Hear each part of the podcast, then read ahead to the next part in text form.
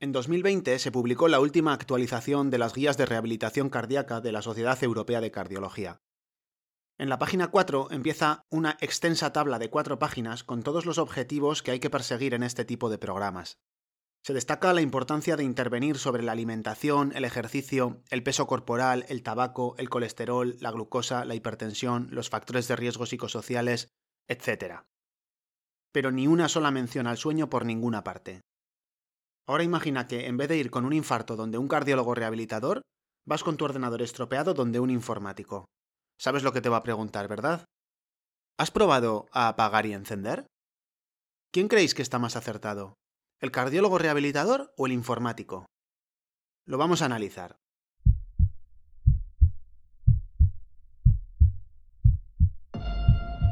Soy Zigor Madaria y esto es Latiendo, un lienzo en blanco donde me expreso libremente para contaros la cardiología desde mi punto de vista.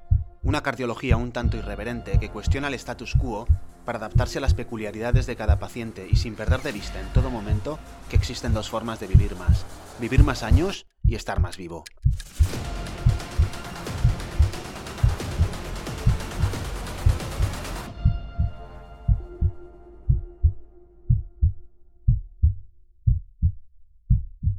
El sueño es un estado de total vulnerabilidad en el que tampoco somos capaces de alimentarnos ni procrear. Parece algo no solo inservible, sino también peligroso. Y sin embargo, todos los animales duermen. El ser humano en concreto invierte 1/3 de su vida en dormir. Podríamos pensar que estamos mal hechos, pero a estas alturas ya hemos aprendido lo suficiente del sueño como para afirmar que no se conoce un solo órgano en el cuerpo, ni ningún proceso cerebral, que no obtenga beneficios apagando y encendiendo todos los días. Los beneficios de un sueño saludable. El sueño es un proceso fisiológico activo y muy complejo que nos sirve para aprender conocimientos y habilidades nuevas y para olvidar lo que no nos interesa. Gracias al sueño tomamos buenas decisiones y hacemos elecciones lógicas y sensatas todos los días. Consultar con la almohada es una forma muy efectiva de buscar soluciones creativas a los problemas, combinando los recuerdos del pasado con las vivencias actuales en los escenarios teatrales kafkianos del sueño REM. El sueño paradójico, o REM, sirve también para eliminar las emociones de los recuerdos. Una vez que aprendemos la lección, no tiene ningún sentido cargar con los pesares el resto de la vida. A un nivel más orgánico, y perdonad la imprecisión porque los procesos mentales también son orgánicos, un sueño de calidad mantiene el correcto funcionamiento del sistema inmunológico, ayudándonos a eliminar las células cancerosas y los gérmenes y a asimilar mejor las vacunas. El sueño equilibra el sistema nervioso vegetativo para mantener un correcto estado de activación y reposo. Mejora la composición y salud de la microbiota y recalibra el funcionamiento de un montón de hormonas encargadas del apetito, del metabolismo energético, de la respuesta de estrés y de los procesos de reparación en general. Y aunque pasa inadvertido, el sueño tiene un papel clave en la salud del entramado social del ser humano y en la forma en la que ha evolucionado el Homo sapiens como ente social. Fijarnos en los deportistas, sofisticados modelos de organismo perfecto, nos da una idea del impacto del sueño en la fisiología. A ellos les sirve para aprender habilidades técnicas y tácticas, para hacer frente a los retos psicológicos de la competición, reduce su fatiga y mejora la recuperación y la reparación muscular. Cuando duermen menos de 8 horas, empeora su metabolismo energético, los niveles de lactato, la ventilación y la capacidad de termorregulación. Esto tiene un impacto negativo evidente y muy significativo en su potencia aeróbica y fuerza máximas. Además, los deportistas que duermen 6 horas acumulan 4 veces más lesiones que los que duermen 9. Y a pesar de todos estos beneficios, 2/3 de la población adulta en los países desarrollados no duerme las 8 horas recomendadas por noche. Esto convierte a la falta de sueño, según palabras de la propia OMS, en una de las epidemias del mundo moderno. Dormir de forma habitual menos de 6 o 7 horas por noche deteriora la memoria y la capacidad para aprender y merma la concentración y la atención. Todo esto redunda en un menor rendimiento académico y laboral y aumenta los errores y los accidentes en el trabajo y al volante. El sueño es la causa más frecuente de accidentes graves de tráfico, por delante incluso del alcohol y las drogas. El sueño insatisfecho afecta a la serenidad, la tranquilidad y el control de impulsos. Reduce la sensación de energía y aumenta el dolor. Dormir poco es un factor clave en el desarrollo de prácticamente todos los trastornos mentales, desde la ansiedad hasta el suicidio, pasando por la depresión, el trastorno bipolar y el abuso de sustancias. También influye de forma muy determinante en las posibilidades de desarrollar demencia y enfermedad de Alzheimer en el futuro. No dormir lo suficiente te inmunodeprime, favoreciendo las infecciones, comprometiendo la eficacia de las vacunas y multiplicando por más de 2 tu riesgo de sufrir un cáncer. La falta de sueño favorece las arrugas en la piel, las bolsas bajo los ojos y la cara de cansancio. Reduce los niveles de testosterona y la hormona del crecimiento y aumenta la tasa de todas las enfermedades degenerativas del mundo moderno. Es decir, te hace más viejo. Suma las horas que pasas despierto y réstale las que has dormido. Esto te dará una idea muy grosera del ritmo al que envejeces y avanzas hacia tu muerte. Según las palabras del propio Matthew Walker en su libro ¿Por qué dormimos?, las deficiencias físicas y mentales de una noche de mal sueño son peores que una pérdida equivalente de comida o ejercicio.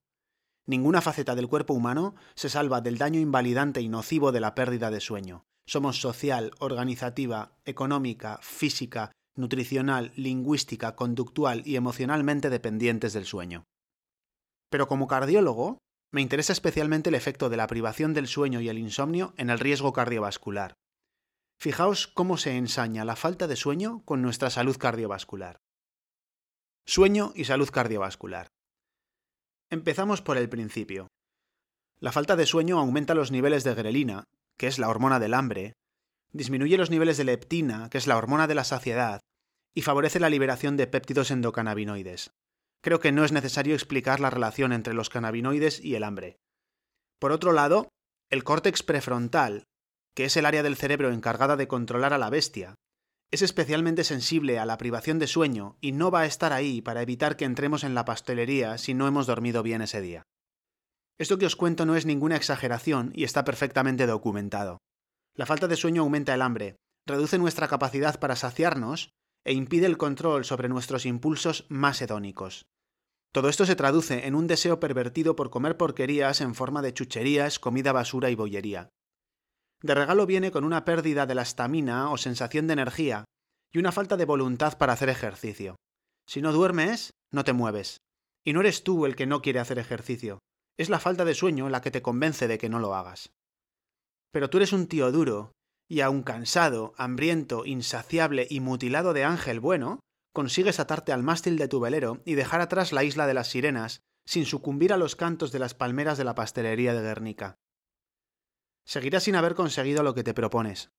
La falta de sueño se expresa en nuestro organismo exactamente igual que una respuesta de estrés. Esto implica que, incluso si consigues hacer dieta y perder peso, no será a expensas de la grasa.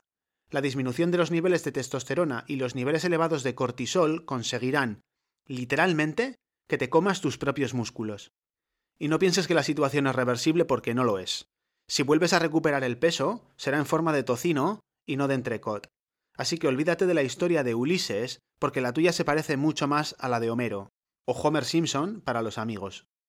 Estoy seguro de que habréis visto la gráfica con la evolución de las tasas de obesidad y diabetes en el mundo a lo largo de los últimos 40 años, con cifras que cuadruplican las de hace 4 décadas. Esto se le atribuye habitualmente a la facilidad de acceso a la comida ultraprocesada, a la disminución de la actividad física por el desarrollo tecnológico y a otras explicaciones sofisticadas de lo disruptivo del mundo moderno. Puede que sea cierto, pero conociendo la relación entre dormir poco y nuestras ganas de movernos y comer sano, seguro que tampoco os extraña ver cómo se relacionan la evolución de la obesidad y la disminución de las horas de sueño.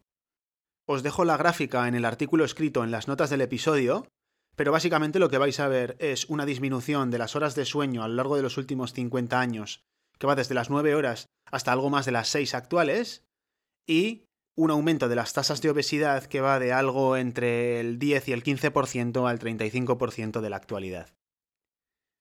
Y si la falta de sueño estuviera en el origen del aumento de la ingesta de ultraprocesados y de la reducción de la actividad física, el cambio en la composición corporal y todos los mediadores hormonales de la respuesta de estrés, el cortisol, la adrenalina, la noradrenalina, aumentan la resistencia a la insulina, el hiperinsulinismo y las cifras de presión arterial.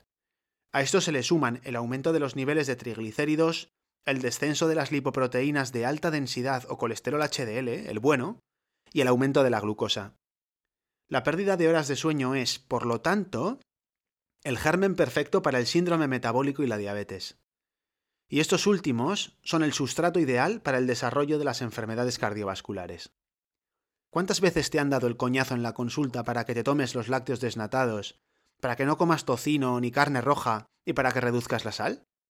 ¿Cuántas veces te han preguntado si duermes bien? Te propongo un experimento. Prueba a dormir menos de 6 horas durante unos días y mira lo que pasa con tu tensión arterial, con tus triglicéridos y con tus niveles de azúcar en la sangre. Ahora prueba a dormir 8 horas y cómete un trozo generoso de tocino y un vaso de agua con sal todos los días durante el mismo periodo de tiempo. Come y bebe lácteos enteros, incluso en forma de mantequilla. Deleítate con un chuletón a mi salud y un trozo de queso de postre. El queso del duro, por supuesto. A lo loco. Vuelve a mirar lo que sucede con tu tensión arterial, con tus triglicéridos y con tu azúcar en la sangre. A lo mejor te llevas una sorpresa. Las personas privadas de sueño tienen más infartos, más ictus, más fibrilación auricular y más insuficiencia cardíaca, y por supuesto también se mueren más y antes por las enfermedades del aparato cardiovascular. La resistencia a la insulina y la hipertensión arterial son evidentes incluso con una sola noche de mal sueño. ¿No me creéis? Pues vamos con otro experimento. Vamos a adelantar una hora el reloj porque es el último sábado de marzo. ¿Sabéis qué es lo que va a pasar, no? Pues que el lunes, que es el día que acortamos nuestro tiempo de sueño, aumentará en un 24% la cantidad de infartos de miocardio. Es decir, 1 de cada 5 infartos ese lunes estarán relacionados con haber dormido una hora menos o con haber alterado el ritmo circadiano una hora. Y podría ser esto último del ritmo circadiano si no fuera porque con el cambio de hora de otoño, con su horita extra de sueño, se observa justamente lo contrario. Os aseguro que aparecen muchas cosas en la lista de objetivos de las guías de rehabilitación cardíaca que no gozan de una magnitud de asociación como esta con la enfermedad cardiovascular. Pequeño despiste de los autores de las guías que se les ha olvidado preguntarte si has probado a apagar y encender. Este tipo de reflexiones me hace darme cuenta de cómo perdemos el tiempo los cardiólogos en la consulta insistiendo vehementemente a nuestros pacientes para que no coman mantequilla. Les convencemos de lo importante que es reducir la sal y la carne roja hasta el límite de lo ridículo. Y les ponemos por sistema la estatina y el ecetrol, buscando indiscriminadamente unos niveles de colesterol LDL de menos de 55 miligramos de cilitro. Da igual que hayan dejado de fumar 2 paquetes de tabaco y se hayan puesto las pilas con el ejercicio y la dieta. Da igual que la reducción absoluta de eventos con ecetrol fuera marginal y nula en los no diabéticos en el ensayo pivotal. Seguiremos convenciendo con vehemencia a los pacientes de la importancia de todas estas medidas, sin siquiera preguntarles qué tal duermen. Este último comentario lo reservo solamente para los aludidos. En el próximo audioartículo hablaremos del trastorno más frecuente del sueño, el insomnio, en concreto de su tratamiento. Un tratamiento que ha demostrado durante muchos años ser muy eficaz, más incluso que las pastillas que tan alegremente te cascan en la consulta cuando te quejas de que no puedes dormir bien. Este audioartículo se puede considerar un resumen reversionado del bestseller Why We Sleep de Matthew Walker, con alguna otra idea de los artículos enlazados en el artículo escrito que tenéis en las notas del episodio, y del libro sobre psicología del sueño de Juan Moisés de la Serna. Gracias por escuchar el capítulo hasta el final. Si te ha parecido interesante, premialo con likes, me gusta, estrellas y recursos semejantes de sus respectivas plataformas y suscríbete al podcast. Te avisaré de cada nuevo episodio. Además, comparte el contenido con tus amigos y conocidos. Con eso me ayudas a mí y quizás a un tercero a recuperar la esperanza de seguir latiendo. Por último, si tienes algún problema cardiológico y sientes que necesitas ayuda para llevar una vida activa y adaptada a ti, contacta conmigo a través de mi web zigormadaria.com. Nos vemos en el próximo episodio.